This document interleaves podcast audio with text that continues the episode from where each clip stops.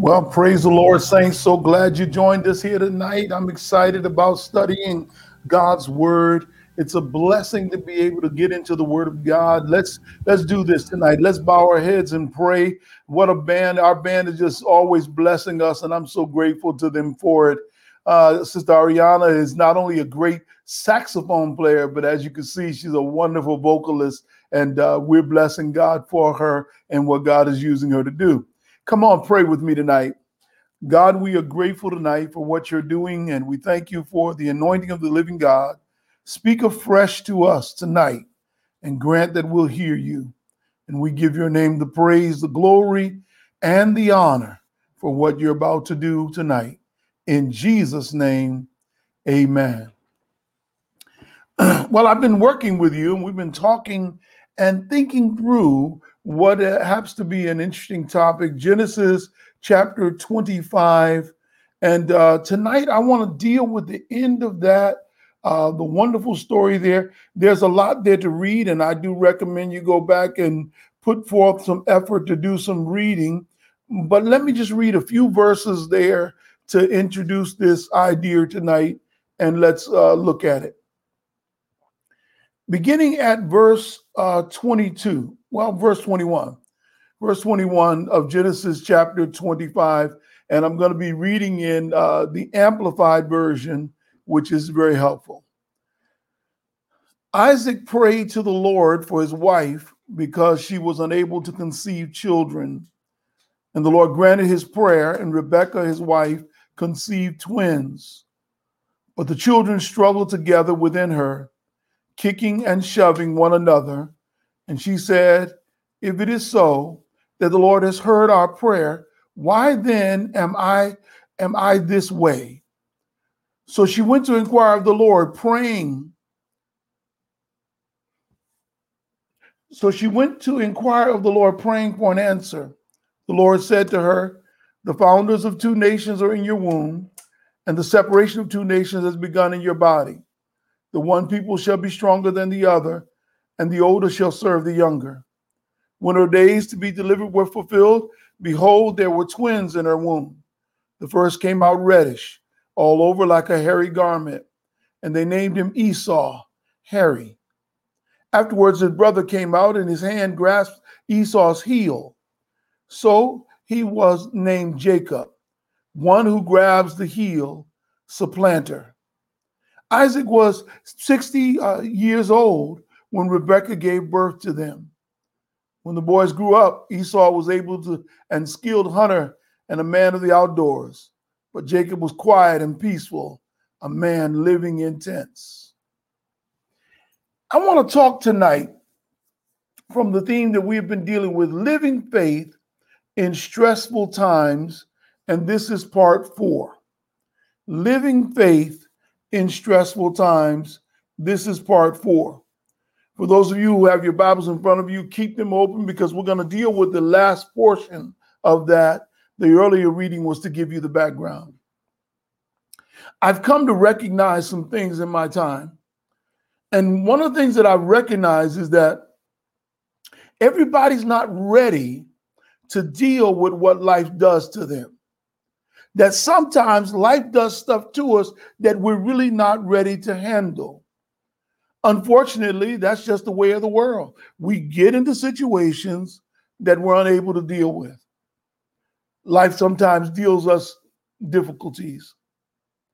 And if we're not emotionally capable or well enough, we will enter those difficulties unable to master them. The stress of life that hits us causes us to lose what it is that we should have had. And then all of a sudden, we're acting out of character because of stress. As you know, the series I'm working on is not based on trying to look at all the great scriptures of the Bible, and those are the ones that are the cheerleading texts that lift us up. But I want to look at some of these texts like this one that are troublesome this text is troublesome for a lot of reasons. It's troublesome because when you look at the text, you're looking at a family that is fully dysfunctional. Just like his father, Isaac suffers with a companion that is unable to give birth, a barren woman. Like his father, God intercedes for his wife and she is able to conceive. But unlike his father, he does something really strange in that he gets to the place where he chooses one child over the other, creating another stressful situation. And just like life would have it, his wife chooses the other child. It's difficult to understand, but simple at the same time. Sometimes parents play favorites. It's not fair, but it does happen. Sometimes parents pick out and they play favorites. They should not do it. It shouldn't happen, but it happens. And here these children are growing up in a stressful environment, living in what is considered to be a difficult area of the world, and their parents are struggling with them. And they, from the womb, are struggling with each other. So much so in the womb, their struggle was going on there so deeply and in depthly that Rebecca didn't even feel like she could carry the children. What's going on inside of me? They warred in the womb. And the Bible decrees that she seeks God, seeks some witness as to what's going on, and she is reassured of divine favor for the delivery of these children, and that one would lead and rule over the other. A message of which jaded every action she made after that.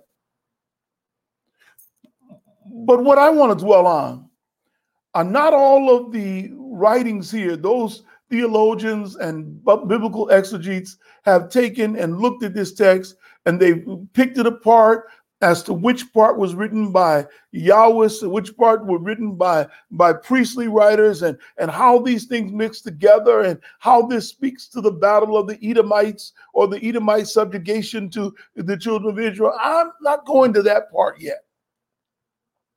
What I want to look at is what happened between these brothers and how they dealt with their lives and how they handled the stressors of their lives that we can sort of cherry pick from and maybe find out who we are and what we could do better. Okay. Having said that, let me say this to you. Really important. I think that neither brother had good emotional intelligence. I think that they weren't able to handle stress well. And so doing, they did things that they shouldn't have done. And particularly what the old, what the younger brother does.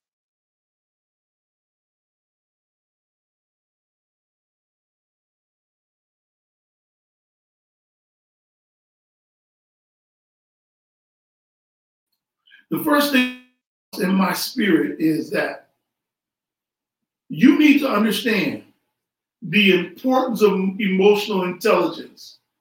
There's a book out by Stephen J. Stein and Howard E. Book. It's called The EQ Edge Emotional Intelligence and Your Success. In the EQ Edge, they deal with the fact that the more emotional intelligence one has, the better one is able to deal with life. And when one does not have good emotional intelligence, one does not deal so well with life. And so I want to look at that, what I'm considering emotional intelligence or the lack thereof in their case, and the errors that are made that we might want to examine. You see, stress is all around. Even though we're in the middle of a pandemic and vaccines are being given every day, the president, President Biden, has uh, decreed that he'd like to give a hundred million vaccinations. And God knows I pray that he's able to pull that off. In the midst of all of that, we are yet stressed. stressed on every hand. And, and let me look at what stress is. Stress is a feeling of emotional or physical tension. It can come from any event or thought that makes you frustrated, angry, or nervous. Yeah, it's the feelings. Sometimes those feelings get get all messed up. Sometimes we get we get jacked up, tore up from the flow up. Sometimes our feelings get messed up. And, and the stress is really your body's reaction to a challenge or to a demand. Yeah, some of you know what that looks like. That's that doubled over look. That's that look when you grab your head. That's that look when you don't know whether you want to cry, laugh, or just run out the room. You know, in short bursts, according to Medline Plus, uh, uh, they, they offer this in short bursts, stress can be positive, such as when it helps you avoid danger or meet a deadline. But stress can also be really negative. So, what does emotional intelligence have to do with stress?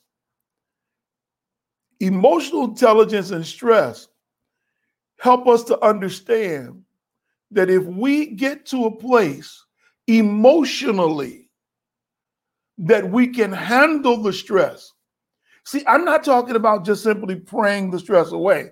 I'm talking about how do I handle what I got to handle.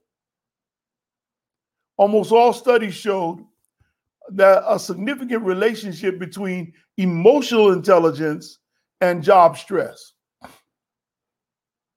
Now we're looking first and foremost at, at job stress, but but it works in all all quarters of our lives. If an individual's emotional intelligence increases, his or her ability to cope with stress increases as well. In other words, the more I strengthen my emotional intelligence, the better I am at handling the stress of my life. That's important to get. Because if the research is right, then those that have higher emotional intelligence experience less stress. Now, now that's according to the National Institutes of Health. That's not that's not Stein. That's the National Institute of Health, which says those that have higher emotional intelligence experience less stress. It does not mean that the things that cause stress are less or the problems are less. They just don't experience it as stress. Their body doesn't interpret it as stress. Their mind doesn't interpret it as stress. There are things they have to deal with, stuff they have to go through, problems they have to solve, but they don't get all messed up over it. There are four basic components of emotional intelligence. Four. They're on the screen. You need to take them and learn from them. Self awareness. That's being aware of who you are. How do you handle things? Self management. How do you manage you? Not how do you manage others in a group? How do you manage yourself? Social awareness. What's going on around you? Unfortunately, there are people in the world that don't pick up on any social cues. You know, people could be frowning or making faces and trying to say that's inappropriate in coy ways, but they have no sense of social awareness, so they don't pick up on social cues. And then number four is relationship management. And that is simply how do you manage the people that you are in contact with? How do we deal with those individuals? Now, it's important you get this because how I deal with my self awareness, how I manage myself, how I am socially aware is going to help me deal with the relationships that I'm in. Recognize this, saints. stress affects emotional intelligence. In other words, you could be a person that is real self aware, manages yourself real well. You uh, pick up on all the social cues when you're out. You can schmooze with the best of them. You can talk. You have great relationship management until you get under pressure. And when you're stressed out, now all of a sudden all those skills go kaputs. You know, it's one thing if it's if it's just the washing machine or if it's just the dryer. But if it's the wash machine and the dryer, and now you got another problem fixed up there, and you got this issue going on, and somebody knocked down your mailbox, and you got over here. Now all of a sudden you get all stressed out. You got to realize handling stress is important because not only does stress affect your emotional intelligence, when one is under stress, emotional intelligence can be degraded to the point that missteps, mistakes, and mess are the outcome. That's right. You're under stress. Now, all of a sudden, you're making mistakes that you wouldn't normally make.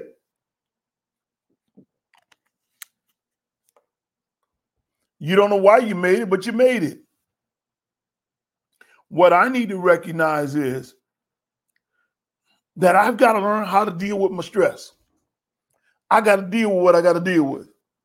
You know, bills are going to be there, got to deal with them. Job issues going to be there. Work on the job issues going to be there. Work with people at the job issues will be there. Money shortages or even extra resources and people pulling on those resources and you family issues, loved ones getting sick, people going through crisis, people going through issues that whose issues affect you indirectly. Those are part of the normal vicissitudes of life, each of which creates stress. Relationship problems at home, relate future relationships you're looking to have, the relationship you have and the relationship you don't have and the relationship you want to have and the relationship that you have that you wish you didn't have. Life is filled with stress factors. You see, when you're stressed, things you would normally value become valueless and you become vulnerable to deceit and doubt. Things you normally value become valueless, and you become vulnerable to deceit and doubt. Recognize something, saints.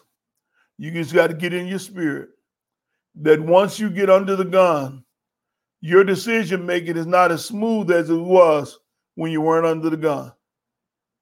You see, I tell you all the time, um, I watched Tiger Woods play golf, and I can tell you, I've watched other golfers play. Some hit the ball even better than he can. The one difference between him and his prime and these younger players now is one simple thing the ability to handle the stress of the moment. So that an athlete who can actually make every golf shot when he's out there on Saturday morning when she's out there with, with her friends on Tuesday, they make every shot. But in the midst of the moment, when there are thousands of people watching and the world is there, and it's going to be a big thing if they win, now all of a sudden their body gives way. They're making moves they normally wouldn't move because they can't deal with the stress. It shows up physically. Stress induced decisions are generally susceptible to mishaps that non-stress that a non-stressful mind would make. When you're under stress, the possibility of mishaps are greater. So I want to make sure that I get my mind and I have myself ready to handle the stressors of my life. Okay. Now we're now we're ready to set now. We're ready to set go. Let's let's spend the rest of our time looking at Esau and looking at what happens with his brother Jacob. Esau makes seven errors. Some of these are partially synonyms, but they make points to where we're going. Seven errors that ultimately cost him his most valuable possession, his birthright. The birthright, the blessing, the inheritance. They were twins in the same womb. One came out first, which meant that was the elder. The other, holding on to the heel of the first, came out second, which meant that he was the younger. In inheritance terms, the elder should inherit everything the birthright, the blessing of the father.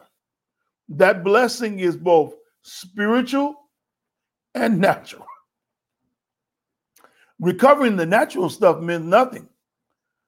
Recovering the spiritual stuff, that's what you really want to have. He makes seven mistakes that surrenders his birthright. Each of these are things we can learn from. Hopefully, they'll become meaningful ways to discern good decisions. Each of these are things we can learn from. Hopefully, we can use them when we're trying to make a decision.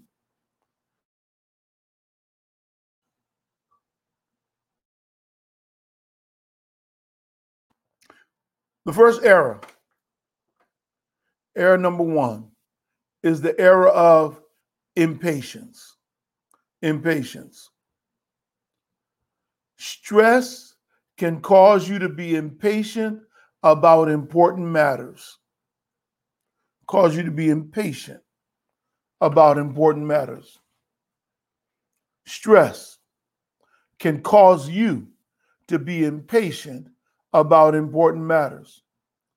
You got to understand, you, you get excited, you get upset, you get nervous, and now all of a sudden you lose your cool and you're ready to jump, you're ready to do something. You you you you've lost your calm, you've lost your peace. You're ready to jump in. I gotta do this, I gotta do this, I gotta do this right away. I, got, I know I gotta do it right now. I can't wait, can't wait, can't wait, can't wait. Pump the brakes, slow yourself down. Learn that impatience is a problem. Take your time. See, impatience is uh, the dictionary definition is not patient, not accepting delay, opposition, pain, etc., with calm. So, impatience is not accepting opposition, pain, and other things with calm. Sometimes delays are not denials and you got to learn how to be how to accept the delay and not lose your mind. Bishop, what are you talking about? Well, we have these two brothers born. The scriptures teach us that one brother is more of a tender of sheep, more of a homebody, more of a tent dweller. The other brother is a hunter gatherer. He's good going out to get the venison, bringing in food from the field. He's gone out to go hunting. He comes back from the hunting trip with nothing. Coming back, he goes to his brother's house. And here's what the text says. And now you see what I mean about impatient. I'm reading in the Amplified Version. Here it is. And Esau said to Jacob, Please let me ha- have a quick swallow, a quick swallow of that red stuff because I am exhausted and famished. For that reason, Esau was also called Edom or red. Let me have some of that red stuff. Let me have some of that red stew. Quick, quick, quick. I got to get it. I got to get it right now. And, and, and I want you to use that in your mind as a metaphor for anything we desire. I got to have that now. I got to get that today. I got to have those shoes. Well, just think about it. Uh, 11 months ago, there were a lot of gotta haves. Gotta have shoe, gotta have dress, gotta have pants, gotta have that shirt, gotta have that hat. And even if you had it now, you wouldn't have worn it. It's amazing how what we think is important at that time is not so important. And we've got to learn how to slow ourselves down and not be impatient with life or with things. Everything doesn't have to be done immediately. You've got to slow down. That leads us to the second era, and that's the era of looking for that which is instantaneous. That's the era of acting in the moment. I got to have it right now, instantaneously. You know, when I was growing up, um, Mama used to make grits. You could take a long time for to make those grits. She, those grits would be on the pot and they'd be stirring and stirring and stirring and stirring. It take a long time. I made grits the other day. Don't think I cook. I really don't. Uh, my wife was very gracious and kind to me. Uh, but I made grits the other day. Took a little baggie, a little bag out, ripped it off, poured it in the bowl, put a little water up to the line mark on the little bag, dropped it in the bowl, dropped it in the microwave for about 60, 70 seconds. All of a sudden, I had grits. I want to tell you something. They were grits. They were good, okay, but they still wasn't like them old hominy grits. They weren't them those those grits that take a little time that you gotta yo you you know what I'm talking about. They weren't those. They were okay. They were grits. Now some of you young people don't know about eating no grits, but but but they, they were good, but they're not the same.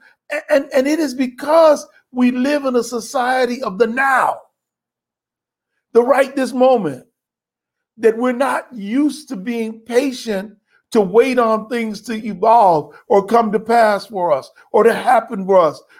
And that's an error that he has that you can correct. The instantaneous. Look, look at verse 31.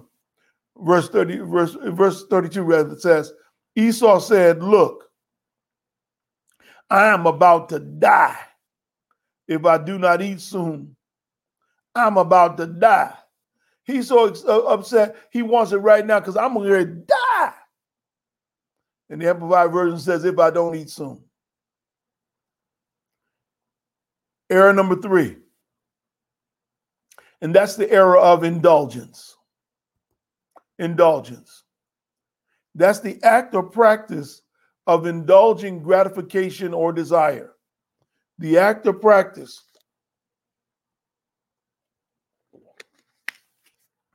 of indulging gratification or desire. You got to be careful about indulging in many things.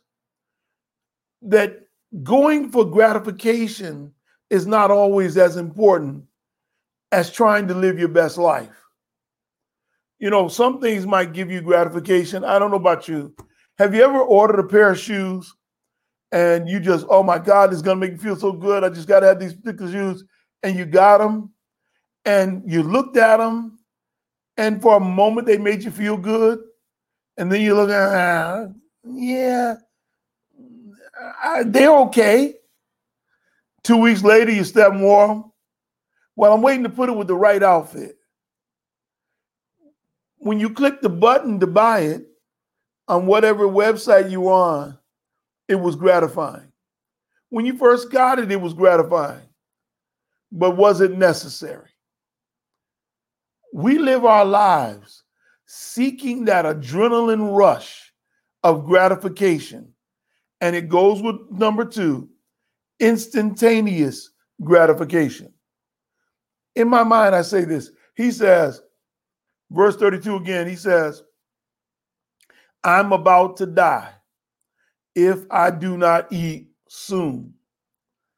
I said to myself, and thinking about this text, how far from his house could he have been if he was at his brother's place? How far from home could he have been if he was at his brother's place? He could have gone a few miles further or a few, even a few yards further and made it in. But the adrenaline, the thought in mind, the stress of being hungry, the stress of having been out on the long trip. I don't know. I've been hunting before. Maybe some of you don't know anything about hunting. And when you go hunting, you do you do something. You bring you bring your hunting gear, your hunting clothes, whatever you're going to use to, to, to take down the animal you're hunting after. You, you go out there and you also bring something to eat. Generally, you bring something that has no little or no scent because you don't want to be out there and have whatever you're, you're trying to get uh, smell you or know you're around. And all the other thing is, if you're in a really dangerous environment, you don't want to have a scent that attracts something to you because instead of the hunted, you can become the prey. But you have something with you. And more than likely, as a skilled hunter, he had only traveled so far and he probably had something. But now all of a sudden, if I don't eat soon, I'm going to die. How many times in your life have you actually thought, this is it? Oh, this is it. This is it. You know, so many of us got that Redd Foxx syndrome that every time something goes on, we grab our heart and we think it's the big one. I'm coming. This is it. Slow down. The indulgence, be careful. And then number four, number four, error four, and this is a big one irreverence. Irreverence. Again, in that verse, Here's what he says. This again is verse 32. He says, Look, I'm about to die if I don't eat soon. So, uh, so of what use is this birthright to me? Now, what I haven't covered was the wickedness of his brother saying to him, I'll feed you if you sell me your birthright. I'll feed you if you sell me your birthright. I'm number two, you're number one. I will only feed you if you sell me your birthright. We're not really going to look at him too much tonight, so I don't want to mess around with it other than to say, what a wicked brother. What a wicked brother. I could not see any one of my sisters. I only have sisters. I got three beautiful sisters. I couldn't see me going to any one of my sisters' houses and saying, and saying, Your brother's hungry, and them saying, I'll give it to you if you do this. I don't even care if they were mad with me. They could be upset. They're gonna, they're gonna feed their brother. He talking about I'll feed you if you okay. But Esau's response is even more telling about him, how he sees his birthright. He says, What use is this birthright to me? That is an irreverence for a sacred thing. He would have had to have been told. And if he wasn't told, it would have meant that he spent too much time out there hunting and not enough time reading and studying and learning about his past he he would have been told that the blessing of Abraham had been passed down. And if you read this chapter clearly, you see the genealogies there the genealogies of Abraham passing down, and the genealogy of Ishmael, and you see the genealogy of Isaac. So, if the genealogy is there and it's been written here, it is a reminder to us that the legacy is being passed down and is being passed down as a historical thing. So, they would have been told about it, they would have been shown here's the blessing of Abraham. God is going to use your seed, and through your seed will all the nations be blessed. I will bless those that bless you. I will curse those that curse you. I, it, it, listen, if if you know what this is, this blessing, and you really believe in the blessing, and you really believe that that this is going to be passed down to you as a legacy, there's no way you would be this irreverent. let me back up that train and, and, and help you real quick. Sometimes we are irreverent about spiritual things. I, I wish you can get a tight shot on this right here because I need to make this point. Sometimes we are irreverent about spiritual things. Sometimes we forget, that's what I'm talking about, that we forget that certain spiritual things are there that we ought to hold on to. That we ought not just give up our faith and our love of God because something good comes along. I don't care how good looking he is. I don't care how good looking she is. I don't care what they're offering you. You need to recognize there's some things you don't just give up for a good time. You don't just let go of it for a good time. You got to understand there's value to this thing. There's value to you. The value was in him and it was going to be passed down to him as a legacy. And you've got to know when the blessing is yours, don't just give up your blessing for a pot of food. Don't let somebody talk you out of what you want for a good dinner. Don't let somebody talk you out of your blessing for, for a good night on the town. No, no, no. You are more than that. You are more than the indulgences of life. You are greater than that. You have to realize who you are and what you have. And you also have to know that somebody else wants what you have. And if you don't hold on to it, they'll surely take it from you. Irreverence. But error number five, error number five is irresponsibility. Irresponsibility. He's reckless. He's reckless. Verse 33 says, Jacob said, Swear an oath to me today that you are selling it to me for this food. So he swore an oath to him and sold him his birthright. You gonna sell your birthright for food? For food? For food? It's not even a good steak. You talking about some reddish stew, some beans, some lentils. You uh, for food?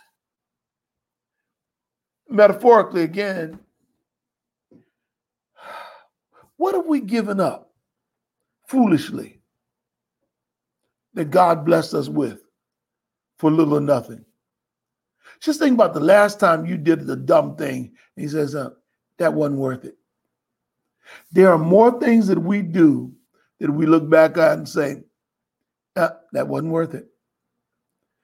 And if we want to be able to live our faith in stressful times, we got to recognize we can't be irresponsible or reckless with what God's giving you.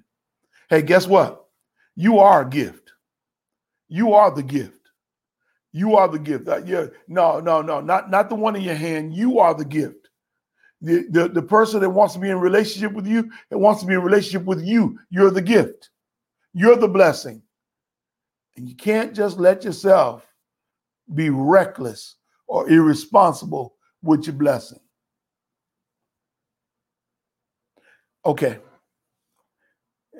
Number six, Number six, and this is big, and that is indifference. Error number six indifference. Stress can make you indifferent about important matters. It'll make you indifferent. Um, the Living Bible captures this better than the Amplified. So let me switch over for a quick second to the Living Bible and let me read verse 33 and 34 in the Living Bible. Jacob, well then, vow to God that it is mine. And Esau vowed, thereby selling his eldest son's right to his younger brother. Then Jacob gave Esau bread, peas, and stew so he ate and drank and went on about his business, indifferent to the loss of the rights he had thrown away. You know, sometime in the moment, it seems like it ain't nothing until later on you find out it was more than nothing. It was something, and it was a lot. You've got to make sure you never allow yourself to become indifferent to what's happening around you. Um, um, I want to give you an example of this that is sort of off from the text, but is right on text. Um, I, I, the first Gulf War, one of the things that happened uh, with the Kurdish people was the fact that an ambassador was asked, What is your role? What is the role of the United States where these people are concerned? And the ambassador misspoke. Don't want to blame anybody because that's look. If if if a devil, a devil wants to do something, the devil's going to do it. But understand, eh, they misspoke and said, "United States has no place in that. We really don't have no part about that." Not realizing that they were being teed up for an invasion for a foreign power, and what they were trying to do was to get permission to go in and ruin these people's lives. Let me tell you something. When you function in indifference, you release things into the atmosphere that you don't want. You, you have to go back, pause before you speak, pause before you act. Make sure of what you're saying, Re- reassess where you're at so that you do not function with indifference. Don't become so blase about blaseness that you become indifferent and lose what you should have. Indifferent. Okay. I know we've been at it for a minute. Number seven, number seven. And this is one that you got to recognize that's a big deal. And that's ineptitude. Ineptitude. Now, forgive me. Please forgive me. Ineptitude's big. So I need to go back and make this clear. The word ineptitude means having or showing no skill, incompetent. That's what it means. Having or showing no skill, incompetent. You see, he is deceived by the trickster. He's deceived by the supplanter. He's deceived by the heel grabber. The heel grabber has already understood what the birthright means. The heel grabber understands the power of the blessing. The heel grabber understood what would happen if he got the blessing. And now he is he is in the clutches. This Esau is right there in the clutches of a trickster being tricked out of his birthright. Now, why is that important? Verse 31, Jacob says, First, sell me your birthright, the rights of the firstborn. First, sell me your birthright. He's being tricked. I, I want you to understand something. You have to realize in your life, you've got to develop your skills with people that you can see and understand the wickedness of others around you. The fact that folk will set you up, the fact that folk will ask leading questions, the fact that folk get your name put on it so they get their name taken off of it. The fact that folk look, don't be naive that people will not set you up. This is brother setting up brother to steal brother's birthright. This is mama setting up son to steal her other son's birthright. This is this is interfamily issues. And if, if, and if it happens in the family, what do you think will happen in civil society? People are always trying to get the one up. That's the one thing I hate about capitalism. In capitalism, somebody's got to win, somebody's got to lose. Everybody, you know, I need to make more so that you can make less. And I want to get the most out of you for the least amount of pay, pay for it. And I get mad if I have to pay you for it because I want to get cheap, cheap, cheap. That's what happened in America. I know this is African American History Month, so let me break it down. That's how America was founded on a cheap labor market. That's why Africans were first brought to this nation to, to fields of cotton and fields of, of, of tobacco because they were brought here as a cheap labor force upon which wealth could be built and managed because there are always people who are trying to use you and to take over and abuse you so that they can stand up on your backs. And what you have got to do is to keep educating yourself so that you will not be inept when you get into places of power and prestige, and then you discover that the devil is the devil and the enemy is going to act like the enemy, and capitalists are going to always try and take over and push down the poor people, and the bourgeoisie will always push down the proletariat. You've got to get your mind to a place where you're expanding so that you cannot be taken advantage of. It takes away your stress when you know how to deal with the world that's dealing with you. Okay, I'm almost out of time, y'all. If I had eight, if I had one more, I would throw it at you. Uh, but this is not an error, this is an outcome. So it's not eight. The outcome of his errors is that he became irrelevant. Now that's cold blooded. Still had to say it. The outcome of his error is that he became irrelevant. What do you mean? Text says that he scorned his birthright. From that moment on, he was still going to be a great nation because he was still in the line of Abraham. He was still going to be one, uh, uh, grow up and have power and prestige in some sort, but he would never again be able to hold the birthright because this is just the beginning of the trick. This is the beginning to get him to submit so that the secondary trick that must happen is to get the father to follow through and pass the birthright on. And what makes the birthright legal later is that it had been sold here. Even if he had tricked the father later without this happening, he could not have legally had the birthright. He submits himself to being fooled, and his outcome is he becomes irrelevant. Well, that's all fine and good. I know I got to close. My time is almost up. So, so what do I do when I'm dealing with a lot of stress and I got a lot of stuff going on? And Bishop, you give me seven things to think about I don't want to be irrelevant.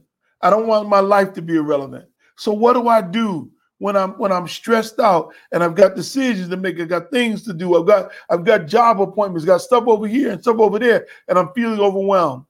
You ask the right question. And I want to suggest to you, and, and I only have time to get to this first thing. I want to suggest to you, you learn how to prioritize your life. You learn how to prioritize your life. And to prioritize your life and to bring it under subjection to where you're managing your life and your life is not managing you. Where the proverbial tail of life is not wagging the dog. You've got to learn to do three things. And these are not mine. These are these are actually uh, Stein's uh, uh, right here. And Stein gives you three things and it's interesting to me. He tells you to learn how to do, delegate, and delay. So you prioritize your life by learning how to do, how to delegate, and how to delay. That's important. I think it's got um, it's got some good Bible with it. There's certain things that I have to do. And so to get those three things broken down as I close in these last few minutes that I have, let me give them to you. Do is this do what needs to be done. Do what needs to be done. There are some things in life that you have to do. And some things in your life you have to take care of. I, I used to used to say to uh, my former administrator There are some things that you can do that I can't do, and some things I can do that you can't do. And if I'm doing something that you can do, means I'm not doing something that only I can do. And I need to do what I must do, what I can do. What we have to do is to get to the place where you do what needs to be done. Now, I can't pick that up for you. I don't know what those things are in your life right now. But I do know that if you pray, God will show you those things. And if you slow yourself down long enough, you'll see which things ought to be prioritized, which things can be put back. You know, um, every every place I know, every school, university, um, every business has what they call uh, deferred maintenance. So they have buildings that are not necessarily completely uh, refurbished the way they would like to be. They got things that need to be done but are not done. And the reason they have deferred maintenance is that anything that needed to be done immediately, they do it. Anything that can wait, they put it off. And sometimes you got to learn not to worry about stuff that you need to put off. Just know you put it off and go back to it. Do what needs to be done first. Don't let the other stuff cloud your mind or other stuff make you crazy and make you lose your senses. Understand the power of deferment. Understand the power of putting off those things that don't need to be done immediately. The other D, delegate. Delegate. And that is delegate what can be done by someone else. Delegate. What can be done by someone else. Some things I don't have to do, someone else can do that. And I need to be able to delegate it and say, okay, that one I don't have to do today. This person here has got that one. I don't have to take care of that. I was responding to some some queries and questions that came in, and I said, "Oh, oh, that. Let me make sure I get that to the chairman over there. Let me make sure I pass that to the deacon chair. Let me make sure I pass that to the trustee chair because that's their responsibility, that's their role within ministry. And look, if I'm if I'm doing that what they're supposed to do, number one, I'm out of order. But number two, I'm also overcommitting myself to something that someone else has a better grasp on. So you delegate what can be done by someone else. Let that go. And then number three, and this goes back to something I was saying under the do, delay what can be put off delay what can be put off. Well, I know I've been going on for a while. This has been a great time, y'all. There's some stuff that can be put off. You put off until you can get back to it, and you get back to it and you do what you have to do. How am I going to live a stress free life? I'm going to learn how to understand myself with a greater self awareness so that I, as I understand myself with that self awareness, I do a better job managing me, self management. I get a good, clear understanding of social awareness, what's going on around me. I learn how to manage my relationships to the point that all of a sudden, because I've developed my own intellectual capacity, my own emotional intelligence, I'm not as stressed because I'm doing what needs to be done. And I recognize what can be delegated, and I recognize what can be delayed. This is the word of God for the people of God. I want to say thanks be to God. I pray you've gotten something out of this lesson tonight. This has been a great time. I'm excited about it. I'm excited to be coming to you tonight, excited for what God is doing in our ministry and in our midst. This has been a blessing. I want to ask you to please join with me tonight in giving tonight by Givelify, Cash App, or by mailing in. Again, don't forget, put on your envelope tonight. It's Tuesday, so make sure you put on their benevolence.